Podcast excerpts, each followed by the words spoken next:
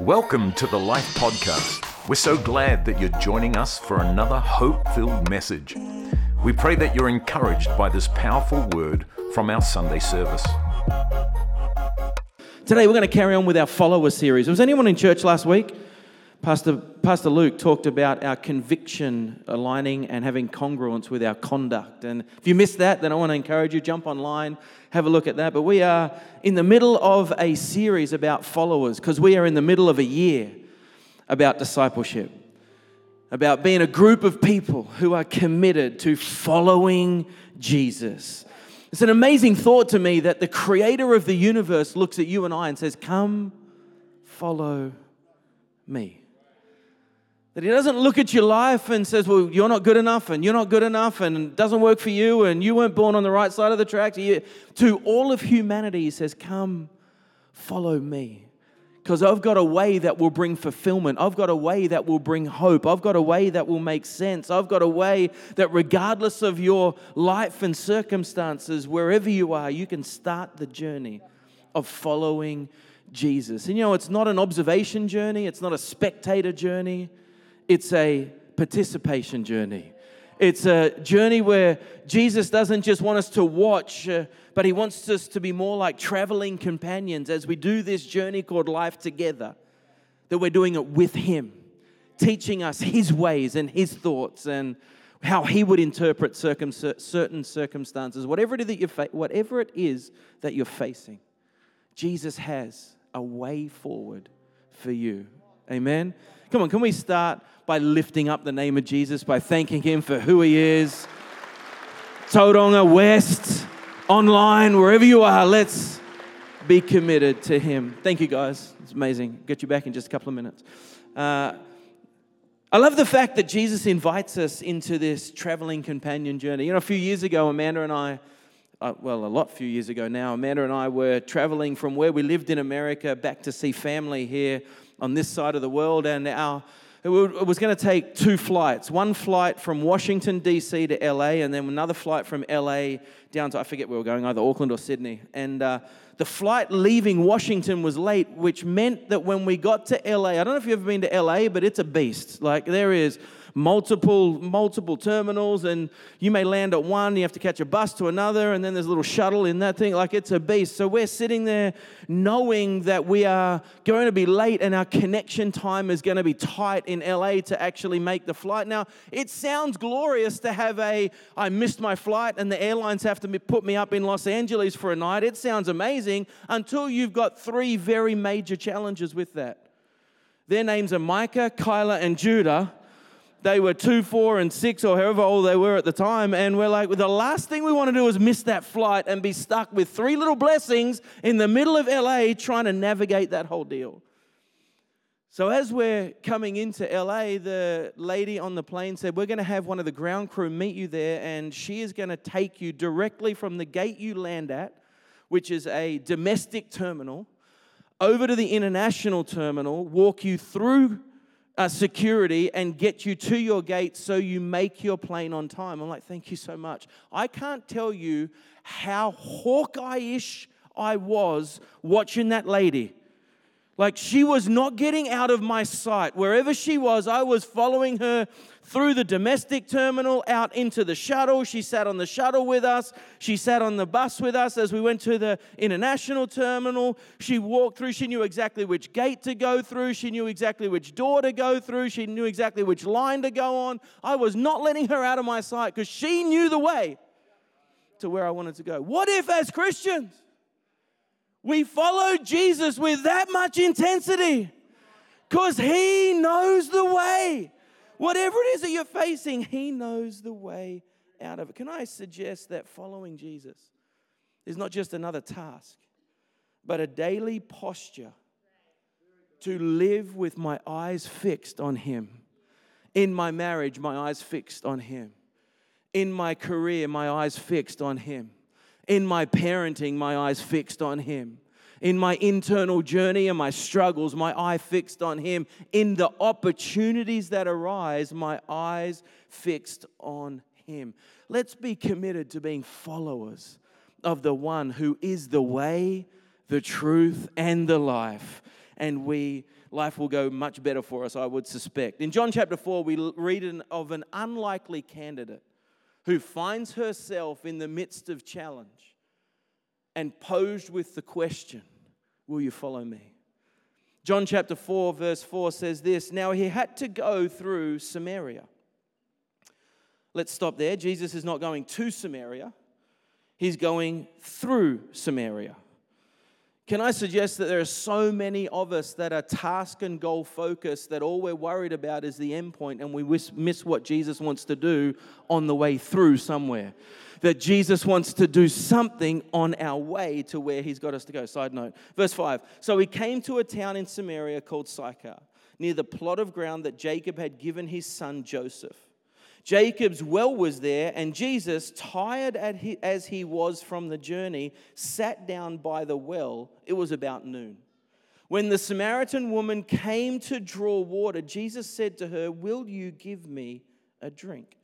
His disciples had gone to town to buy food. The Samaritan woman said to him, You are a Jew and I am a Samaritan. How can you ask me for a drink? For the Jews did not associate with the Samaritans. You know, the Jewish people despised the Samaritans. Both of them were descendants of Abraham. If you've been in church a long time, you'll have sung the song, Father Abraham has many sons. Many sons has Father Abraham, right foot in, left foot in, arms, heads, necks, all that. They were both descendants from Father Abraham.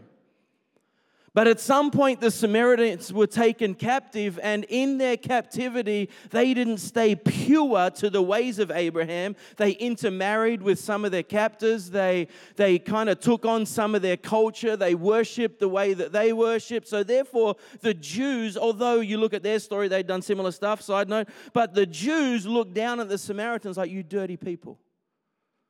I wonder how many people are in our life that we just dismiss that Jesus wants us to encounter on the way to where He's got us to go. And this lady in this moment, she's defensive. She has a colorful past. We later on read that she'd had five husbands. We don't know whether she wasn't with them anymore through divorce or death or whatever it was, but she'd had five husbands and now she was, in fact, with another guy. She was preoccupied with her shame. She she was in a moment where Jesus was sitting in front of her and she couldn't see the one that was in front of her because of the past behind her. In verse 10, Jesus answered her and said, I, If you knew the gift of God, who it is that asks you for a drink, you would have asked him and he would have given you living water. Sir, the woman said, You have nothing to draw with, and the well is deep. Where can you get this living water? Are you greater than our father Jacob, who gave us the, this well to drink from himself? And he did also his sons and his livestock. Jesus answered, Everyone who drinks this water will be thirsty again. But whoever drinks the water I give them will never thirst. Indeed, the water I will give them will become in them a spring of water welling up to eternal life. The woman said, Sir, give me this water so that I won't be thirsty and have to keep coming here and draw water again. Just let me read verse 14 again. He says, Whoever drinks of this water I give them will never thirst again. Indeed, the water I give will become in them a spring of water welling up to eternal life. You know that water brings nourishment, brings cleansing, brings relief, and brings healing and life. Water, you ever been so thirsty? There is nothing like a hot summer's day reaching from the fridge. Uh, who likes room temperature water? Give me a wave if you like room temperature water.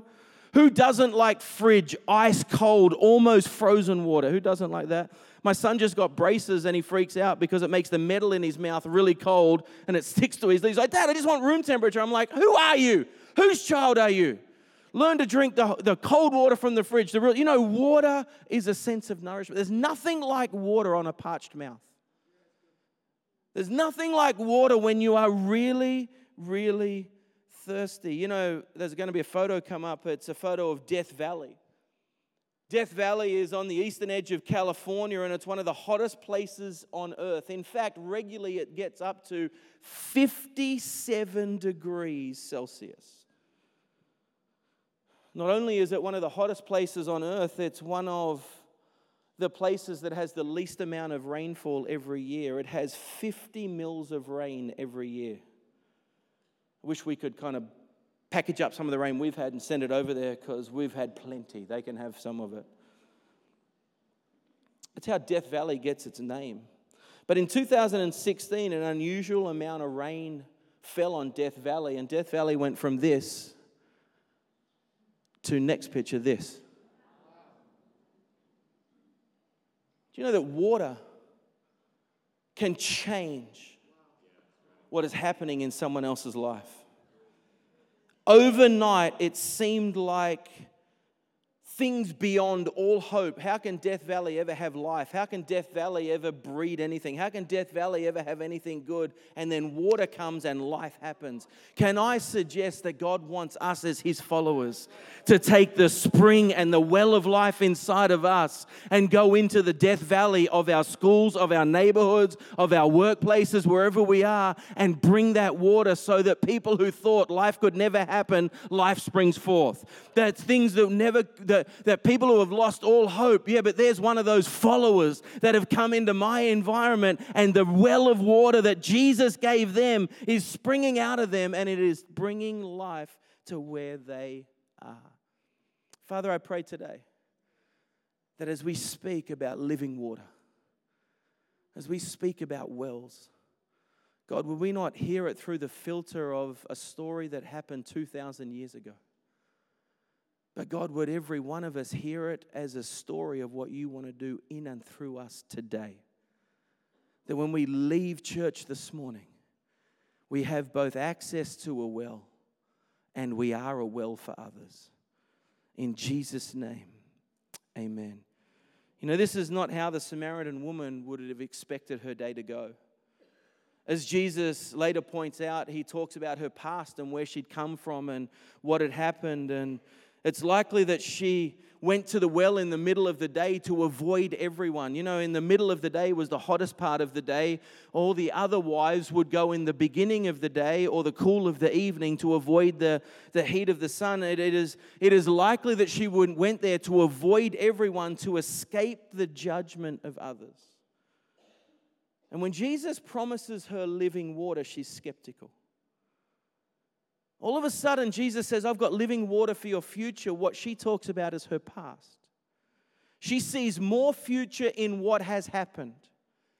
When Jacob of years ago dug a well, and when the sons of uh, him d- drank from the well. And she's saying, Well, it makes no difference today, but back then we can celebrate. Can I suggest that there are a bunch of people in your world who look back at their past and wish they could get back there and avoid some of the decisions that they've made? She talks about what had happened in her past. Her highest hope is that she could avoid scrutiny from others. But Jesus promises her something far greater than just convenience. He promises us the same thing a living well that can spring up within us and bring eternal life to other people. You know, I don't know about where you find yourself. I wonder whether you find yourself right now that life is dry. Maybe areas of your life that used to feel like it had life and vibrancy, but some of that life and vibrancy has been sucked out by some of the circumstances of the last few years or some of the personal journey you've been through, and maybe vibrancy's gone. Can I tell you that Jesus is sitting here today saying, I've got water for you that will turn your life into something that is fertile, something that has life, something that has something to give? Would we go on a journey with Jesus where we say, I'm going to follow you. And out of that, I'm going to get a well and I'm going to be a well. But whoever drinks from this water will never thirst again. Indeed, the water I give them will become a spring, a water welling up to eternal life. You know, it's no accident they're sitting by a well. Jesus is encouraging this lady that I want to be your well, and you can go and be a well to someone else. And can I suggest that for every one of us sitting here in March 2023, Jesus is saying, I want to be your well.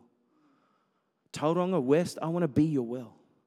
I want to be a life source. I want to be something that brings freshness and hope and healing and life into your world. But it doesn't stop there. As you follow me, would you go and be someone else's well? Would you be a well of the Holy Spirit for someone else? Well, how does that happen? How do we become a well for someone else? I think we need three things to become a well for someone else a source, depth, and a bucket. Source, depth, and a bucket. Number one, source. Don't just do for Jesus, do with Jesus. Come on, let's not fall into the religious trap that I've got to do something for Jesus. I, I have to go on this task list for Jesus. No, no. Jesus said, I'm giving you the Holy Spirit to take you by the hand and lead you into all the truth that I have for you. Jesus wants us to do life with Him. We don't we don't need to live off wells of the past. We can be being filled by the Holy Spirit and we can be a well for others. Let's have a source that we tap into that it's not dependent on our ability and our goodness and our, and our uh, commitment of a morning to conjure up faith and conjure up hope and conjure up excitement. No, no, I'm going to tap into a source and let that flow through me. I'm going to tap into a source. Uh, in February of 1995, I was at a youth camp called Armed and Dangerous. You know it was 1995 because it was called Armed and Dangerous. It's the most horrific branding ever, isn't it? Wasn't my camp, by the way. So I'm at this youth camp. It's the first time I'd ever been in a environment that believed that the Holy Spirit wanted to engage with us.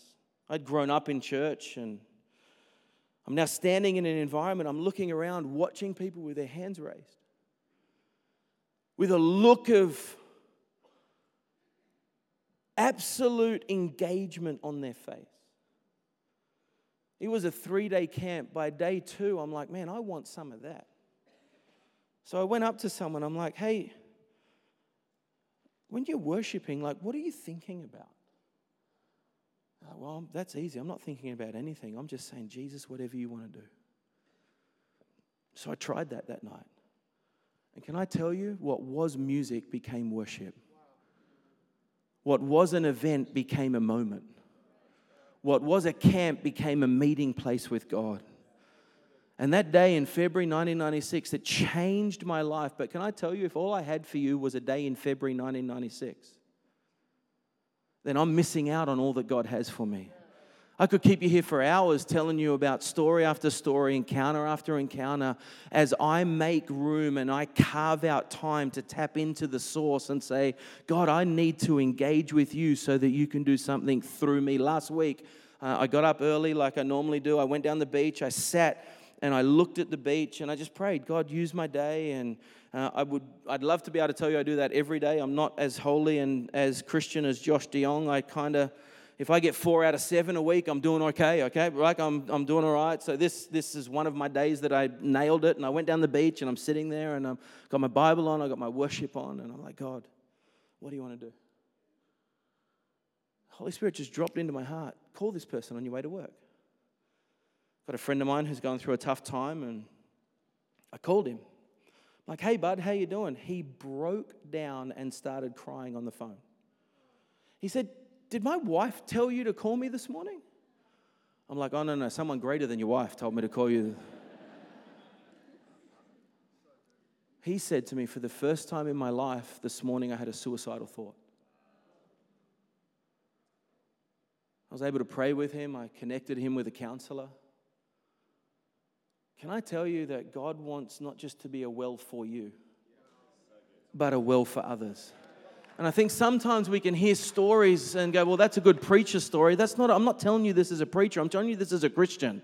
God wants to use your life and your world to you to tap in and for it to be a source to you, but also to be a source for others. What does God want to do in your world this week if we would say, God, let me be a well for others? So, number one, we need a source. Number two, we need depth. We need to be transformed by Him. We need to become like Jesus. You know, in terms of leading in church, not staff, but just leading in church. For, I don't know, Amanda and I, for 30 something years, have led in church, whether it be in worship teams in volunteer capacities or running groups or working with young people or just hanging out with young married couples, whatever it looks like leading church, the most exciting thing is watching Jesus transform someone. Watching Jesus take what they never thought they could be and turn it into the picture he always had for them to be. There's this young guy, I grew up in a town called Culburra Beach. It's the most beautiful place in the world geographically. It is the most horrific place uh, culturally. Uh, I was a youth leader when I was 17 years old, and there was this young guy that came into our youth ministry. His name was Dylan. Dylan was the son of the local drug dealers. Literally, he grew up, and for his 12th birthday, his dad gave him a bong and a bag of weed and said, Smoke this, we're bringing you into the family business.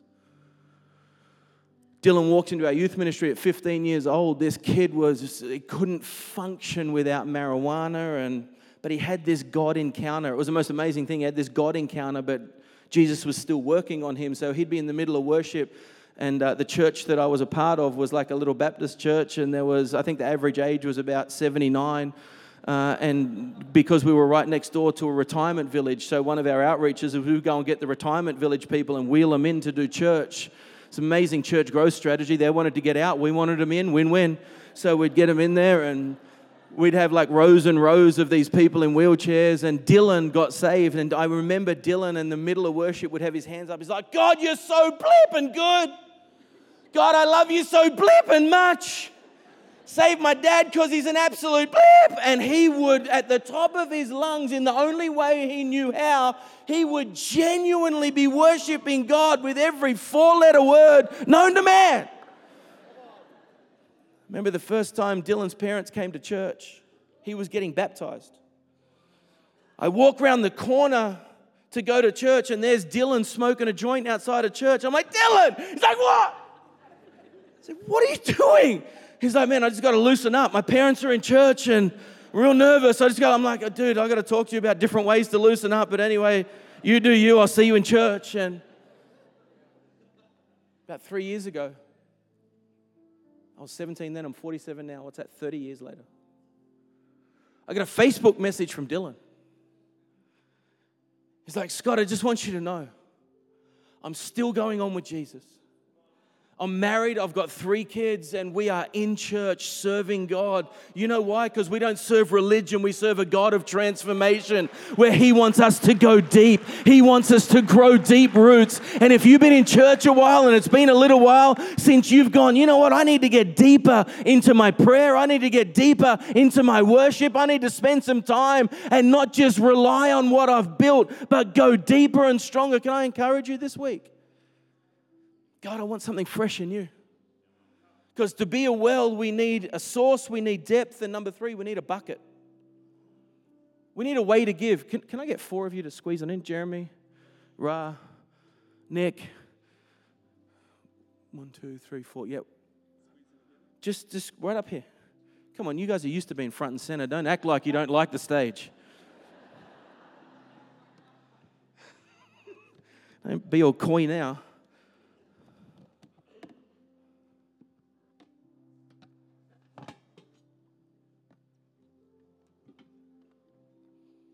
You know what happens? I'll get to you, bro. Stand there. We spend so much time comparing our buckets. Because a bucket is either time, talent, or treasure. Man, I wish I had more as much money as that person. Either gifting. Man, I wish I could sing like Nicole Fletcher. I pray that every time. Man, Ra, Ra is one of the most creative geniuses we wouldn't even compare when it comes to creativity. But we spend all our time, well, Ra gets to use her creativity to be, to be a living well to someone else. Jo- I mean, you ever seen Josh when he just forgets the run? Sorry, Matt. When he forgets the run sheet and just leads us into those moments in worship? Like when, when he prophetically steps in, you're like, oh my gosh. Man, if I could do that, if I could just, if I could just be like Josh, if I could just have the bucket Josh has, Nicole and I and her husband over here have done life for, I don't know, maybe 12 or 15 years now. I did their wedding. I'll get all choked up. I did their wedding, dedicated their kids. If you heard their story and what they've allowed for God to mold and shape in them, to use them to bring hope to others. Man, if I could just do that. And we compare buckets.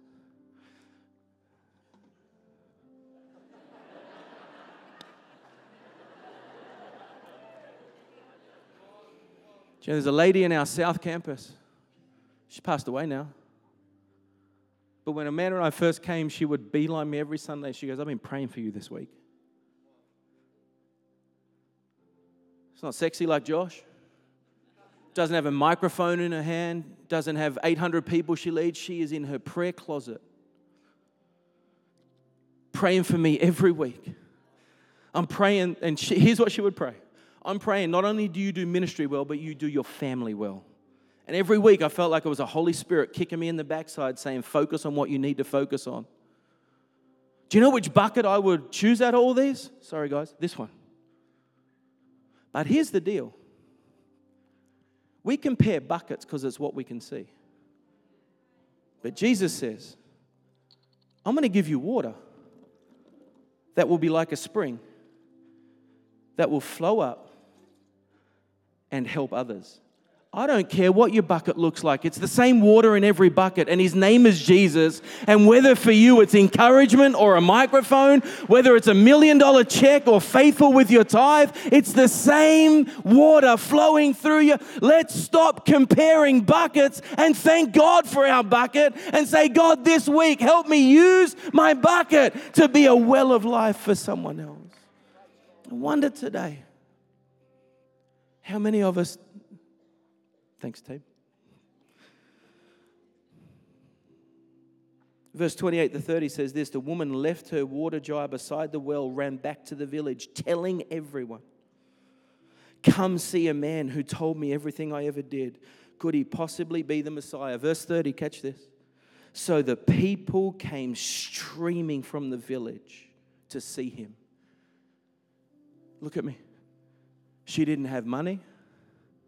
She didn't use her gift, she used her story as a bucket to point people to Jesus.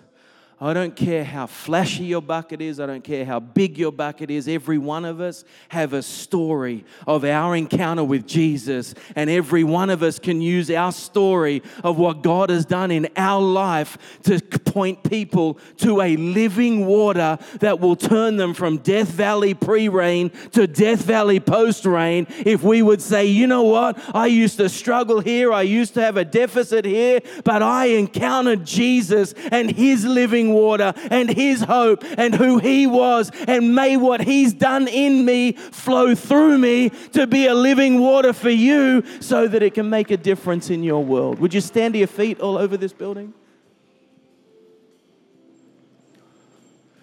As I was preparing this message this week, I thought, do I bring people to the front, get them prayed for? I, what do I do? Here's what I would love for us to do. I'd love for us to sing a song that talks about how good He is.